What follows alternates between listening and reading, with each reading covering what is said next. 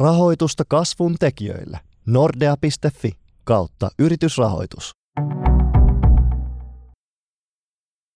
Tervetuloa Kauppalehden Kasvuyrittäjät videosarjaan, jossa vieraanamme on tänään käytettyjä vaatteita myyvä Relove ja sen perustaja Noora Hautakangas.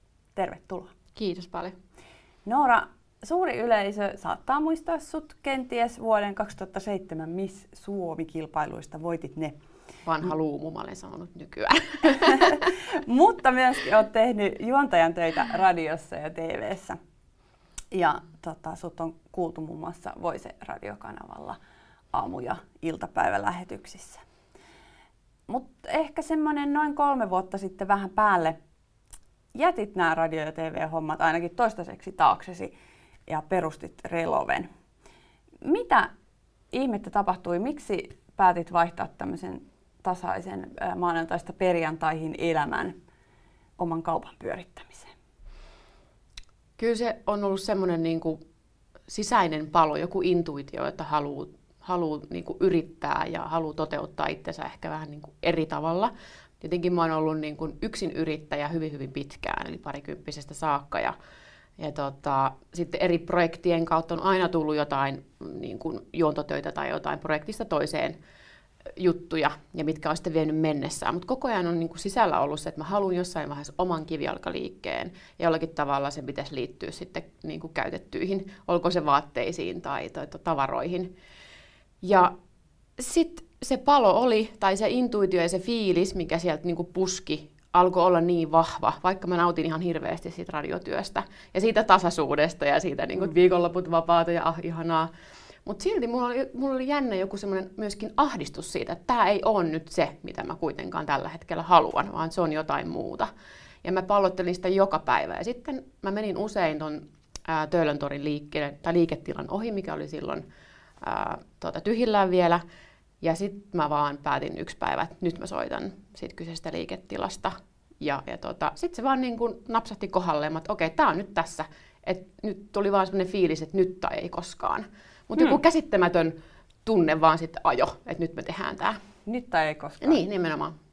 Ö, minkälainen riski se oli sulle? Minkälainen päätös no onhan se siis niin kuin, se on jännä, tietenkin se tunne, mikä silloin on ajanut ja ajaa edelleenkin, niin kyllähän se voittaa sen niin kuin periaatteessa järjen puheen, tai jos alkaa miettimään niin kuin niitä riskejä, mitä siinä oikeasti on, niin kyllähän se voittaa sen, koska onhan tämä ihan niin kuin hulluutta tietyllä tapaa, tapaa myöskin, niin kuin, tietyllä tapaa lähtee yrittäjäksi Suomessa, varsinkin tosi niin kuin, niin kuin, että sä lähdet rakentamaan itse alusta alkaen, niin onhan siinä riskit ihan valtavat. Mutta en mä hirveästi sitä niin kuin jotenkin ole miettinyt. Välillä se tulee, että hitsi, että tässä olisi voinut käydä tosi pahasti. Tai että et, niin kuin, apua, että jos ei se olisi lähtenytkään niin kuin liikenteeseen, että mitä sitten. Mutta tota, jotenkin se fiilis vaan sitten kumoaa sen, ja sitten kun tulee niitä onnistumisia, niin ehkä se myöskin niin kuin, jättää vähemmän tilaa sitten niiden niin kuin, isojen kompastuskivien miettimiselle. No sitten tosiaan kerroit Töölön, Töölön torin laidalla olevasta liiketilasta, joka sitten löytyi. Mm. Ja, ja tota, silloin allekirjoitit nopeeseen tahtiin vuokrasopimuksen ja remontoit tilaa ja sitten huhtikuussa 2016 avasit liikkeesi ovet. Miten se alku lähti liikkeelle? Oliko sinne jotain yllätyksiä? Alku lähti ihan älyttömän vauhikkaasti liikkeelle. Jollakin tavalla mä en ikinä osannut kuvitellakaan, että, että se et meidän suosio oli alusta alkaen tosi ihana, mistä mä oon ihan super niin kuin, kiitollinen ja nöyrä edelleenkin.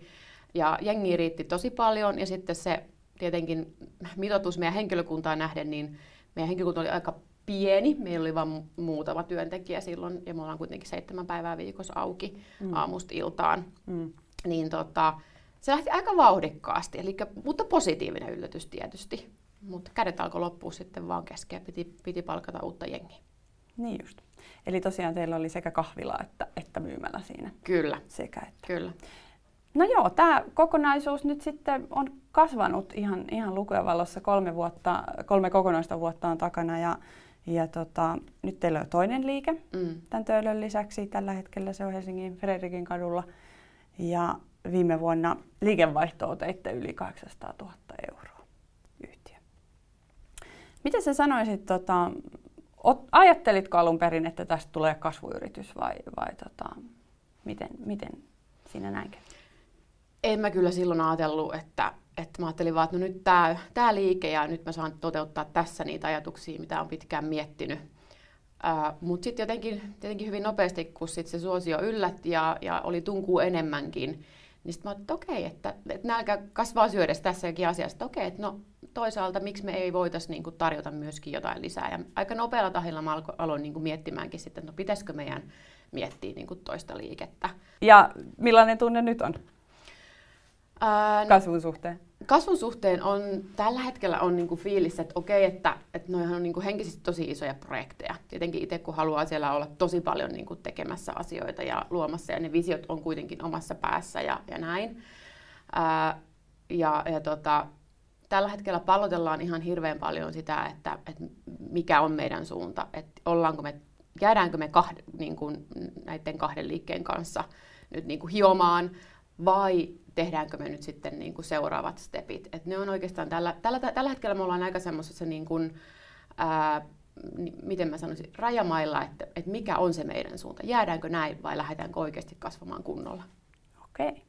Mut kerro vielä vähän siitä, että sä oot yksinyrittäjänä tosiaan radiojuontajana ja juontohommissa muutenkin toiminut. Johdit vaan itseäsi. Mm. Nyt sulla on 30 työntekijää, osa-aikaiset mukaan lukien. Kyllä. Millaista se on ollut? Se on ollut opettelua. Se on ollut ihan niin kuin hirveästi sitä, että, että niin kuin, koska ei mulla ollut mitään henkilö, henkilöstöjohtamiseen niin kuin, äh, tarvittavia oppeja tai kursseja tai mitään semmoista niin kuin käytännön kokemusta. Johdin vain itseäni sen niin kuin ajan, kun on ollut ja toiminut, niin onhan siinä ollut tosi paljon semmoista, mitä kantapään kautta on joutunut niin kuin oppimaan ja miettimään. Ja tietenkin kun on laaja skaala erilaisia ihmisiä, erilaisia persoonia, niin, niin miten niin kuin johdetaan ketäkin, että minkälaiset lähestymittavat on niin kuin johonkin niin kuin he, heihin persoonina ja, ja ihmisinä ja tyyppeinä. Mutta että mä uskon, että, että niin kuin mä oon kasvanut aika paljon tämän kolmen vuoden aikana myöskin sitten johtajana, vaikka mä inhoon titteleitä mm. tietyllä tapaa, mutta niin kuin semmoisena esimiehenä ja, ja myöskin niin kuin mun jotenkin isoin tavoite on saada se, että meillä olisi niin kuin hyvä olla töissä, koska mä uskon, että se palvelee ihan kaikkia. Se palvelee yritystä, se palvelee niin kuin työntekijöitä ja myöskin sit auttaa myöskin mahdollisesti sit sinne tulevaisuuteen, jos me halutaan kasvaa. Onko tämä se asia, mikä sun mielestä on ollut yrittäjänä vaikeinta vai, vai mikä on? Kyllä se on ehdottomasti ollut, voisi sanoa, että ehkä se vaikein asia on Joo. ollut niin kuin, äh, henkilöstöjohtaminen.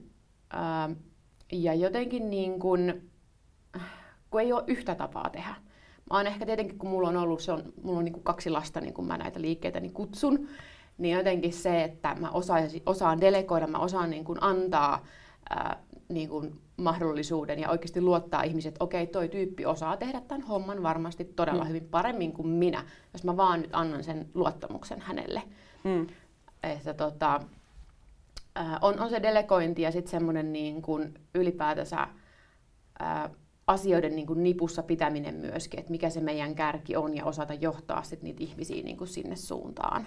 Mm, joo, aivan. Irti päästäminen ja, ja tota, kärjen säilyttäminen. Kyllä. Hei, kerro, mitä sä ajattelet siitä, kun, kun tota, vedät äh, kivijalkan liikettä ja varsinkin siis muotikauppa on aika vaikeuksissa mm. kivijalassa.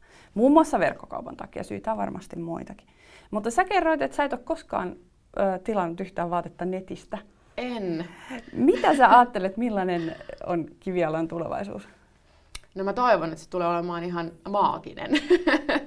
tota, Miksi? Totta kai siis niin kun, mä uskon asiakaskohtaamisiin, asiakaspalveluun ja siihen, että ihmiset, me ei voida tönöttää sohvalla tai tietokoneella ja olla niin kuin näin koko ajan, vaan me tarvitaan, me ollaan kuitenkin sosiaalisia niin kuin tapauksia, me halutaan niitä kohtaamisia, niin mä uskon, että, että me myöskin vaaditaan tulevaisuudessa sitä, että me saadaan sitä palvelua ihan face to face.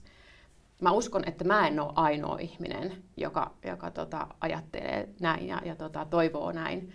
Ja myöskin sit se, että ää, jotenkin mä uskon, että ihmiset haluaa myöskin sitten sitä palvelukulttuuria sillä tavalla, että ne kokee myöskin sen ostamisen myös elämyksenä.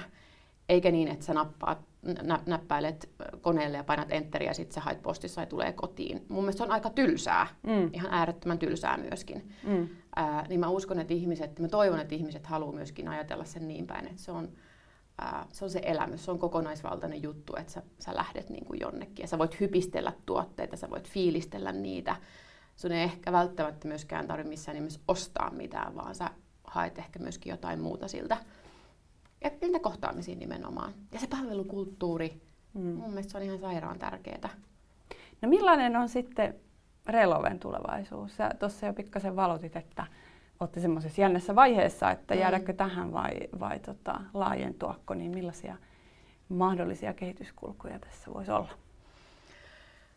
No paljonhan monet niin kuin pallotellaan ää, tiimin kesken sitä, että, että mikä, mikä on se suunta, mikä on parasta, että mulla on se iso, ihana iso tiimi, kenen kanssa saa fiilistellä, koska me ei tässä olla yksin, vaan, vaan tämä koko jengi on auttanut meidät tähän pisteeseen, missä me ollaan. Ää, verkkokauppaa monet on kysynyt, että no miten se, mä edelleenkin, niin kuin mä sanoin, että mä en ehkä niin kuin lähtisi sille, että meillä on tämä kärki, se palvelu, asiakaspalvelu ja se, että me luodaan elämyksiä ehkä muulla tavalla. Mutta mulla on ihan hirveä niin kun, jotenkin nyt viimeisen, oikeastaan tämän kesän aikana se palo on tullut, että mä haluaisin niin kun, laajentua ulkomaille. Ja jotenkin se Tukholma on semmoinen, niin kun, mikä houkuttaisi. Et toivottavasti pystytään tekemään askelmerkkejä niin, että me oltaisiin ehkä 2020-2021 jollakin tasolla jo edetty siinä asiassa. Muutama juttu on jo avattu sinne suuntaan, niin kuin semmoinen keskusteluyhteys. Ja nyt, ja, ja tota, mä oon vähän kärsimätön, mutta tota, mä oon oppinut myöskin sit sen, että jossain asioissa pitää vetää kyllä niin kuin vähän jarrua myöskin ja miettiä oikeasti. Ja la, nimenomaan tässä kohtaa myöskin laskea tarkkaan, koska se on myöskin ihan äärettömän suuri li, riski lähteä ulkomaille. Että tota, se ei saa kuitenkaan horjuttaa sitten niin kuin täällä olevia niin kuin liikkeitä ja sitä bisnestä, mikä meillä täällä on. Hyvä, kiinnostavaa. Jäämme katsomaan miten käy. Kiitos Noora. Kiitos.